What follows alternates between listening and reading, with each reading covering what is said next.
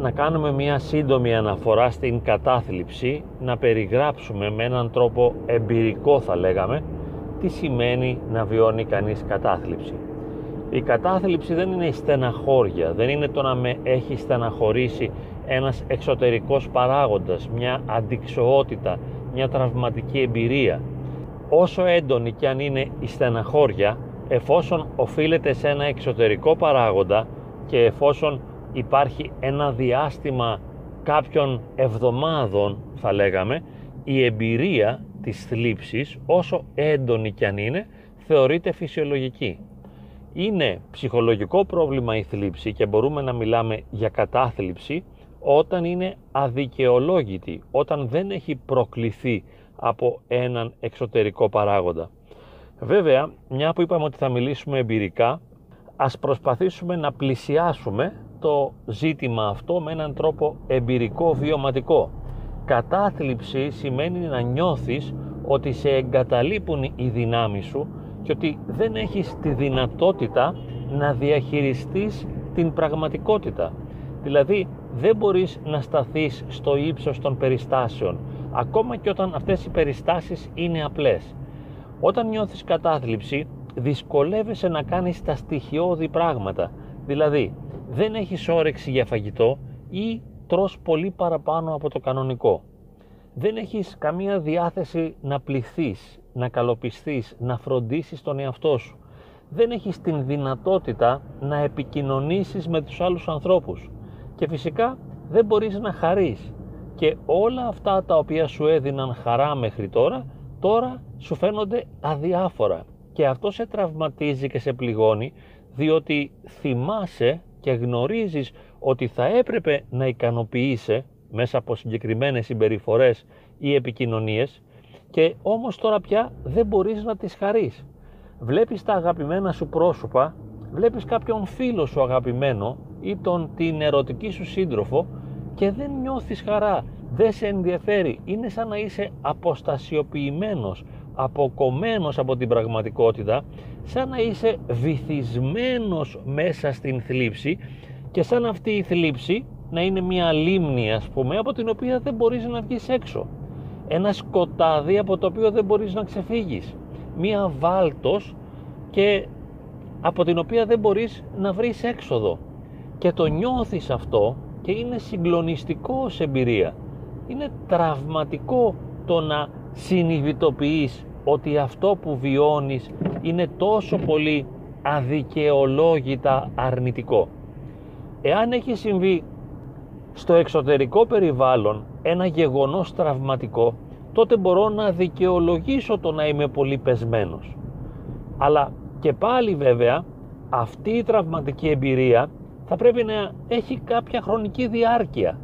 Δεν μπορεί να αισθάνομαι εντελώς χάλια για ένα μεγάλο χρονικό διάστημα οτιδήποτε και αν μου συμβαίνει και μάλιστα αυτή η συνέστηση της συρρήκνωσης της ύπαρξης είναι τραγική θα μπορούσαμε να πούμε.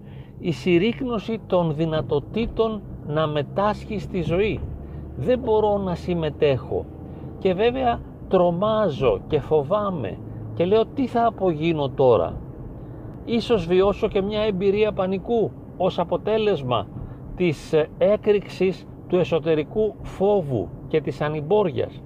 Γιατί πραγματικά είναι πολύ δύσκολο να συνειδητοποιείς ότι δεν μπορείς να ανταπεξέλθεις, ότι δεν τα καταφέρνεις και ότι πληγώνεσαι από παντού, διότι θεωρείς ότι τα μισά πράγματα ας πούμε είναι τραυματικά για σένα και σε στεναχωρούν και τα άλλα μισά συνειδητοποιείς ότι θα έπρεπε να σου δίνουν χαρά και δεν σου δίνουν άρα όπου και αν κοιτάξεις όλα σε πληγώνουν. Και βέβαια οπωσδήποτε αυτό μετά σε ανησυχεί και ανησυχείς για την ανησυχία αυτή, αναζητάς μία έξοδο, η έξοδος δεν φαίνεται, δεν διαφαίνεται πουθενά μια δυνατότητα λύτρωσης, αυτό σε τρομάζει ακόμη περισσότερο και δυναμοποιεί τα αρνητικά αισθήματα, όπως είπαμε, της ανυμπόριας, μιας αίσθησης αναξιότητας, το ότι δεν μπορώ να τα καταφέρω, δεν μπορώ να κάνω ούτε τα στοιχειώδη, μια αίσθηση λιποψυχίας, σαν να λείπει η ψυχή, σαν να λείπει η δύναμη, σαν να λείπει η καρδιά. Και υπάρχει μόνο η ανασφάλεια, το άγχος, ο φόβος και η θλίψη. Αυτό λοιπόν θα μπορούσαμε να πούμε ότι είναι η εμπειρία της κατάθλιψης. Και τότε αναγκαστικά απευθυνόμαστε στον ειδικό διότι συνειδητοποιούμε ότι όχι μόνο δεν μπορούμε να τα καταφέρουμε με τις δικές μας ατομικές δυνατότητες να το ξεπεράσουμε αλλά δεν μας καταλαβαίνει και κανείς άλλος. Διότι όλοι αξιολογούν και κρίνουν τη συμπεριφορά μας και τα βιώματά μας εάν τους τα πούμε με βάση τα εξωτερικά κριτήρια. Ψάχνουν να δουν δηλαδή τι φταίει αν όλα πάνε καλά τι μας πλήγωσε, τι μας στεναχώρεσε. Δεν μπορούν να καταλάβουν ότι αδικαιολόγητα βασανιζόμαστε, δηλαδή χωρίς συγκεκριμένη εξωτερική αιτία, ούτε μπορούν να καταλάβουν ότι τότε η θλίψη και ο φόβος που αισθανόμαστε είναι ακόμη μεγαλύτερος, διότι είναι αδικαιολόγητος και οι ίδιοι αγανακτούμε, στεναχωριόμαστε και τρομάζουμε με αυτή τη βιωματική εμπειρία, ιδιαίτερα αν δεν έχουμε συνηθίσει σε κάτι τέτοιο, εάν είναι πρωτόγνωρο τρομάζουμε και φοβόμαστε. Και γι' αυτό λοιπόν πολύ σωστά πηγαίνουμε στον ειδικό για να μας βοηθήσει να το ξεπεράσουμε ώστε να μην μείνουμε σε μια κατάσταση απόσυρσης γιατί σε αυτή την εμπειρία δεν μπορείς να συμμετάσχεις στη ζωή δεν μπορείς να κάνεις όλα όσα έκανες μέχρι τώρα και αποσύρεσαι και κλείνεσαι στο δωμάτιό σου και μένεις απέναντι σε μια τηλεόραση την οποία την κοιτάζεις χωρίς να σε ενδιαφέρει ή στον υπολογιστή χωρίς να ενδιαφέρεσαι και μένεις με πεσμένη μπαταρία και με πεσμένη ενέργεια να ζεις το τίποτα.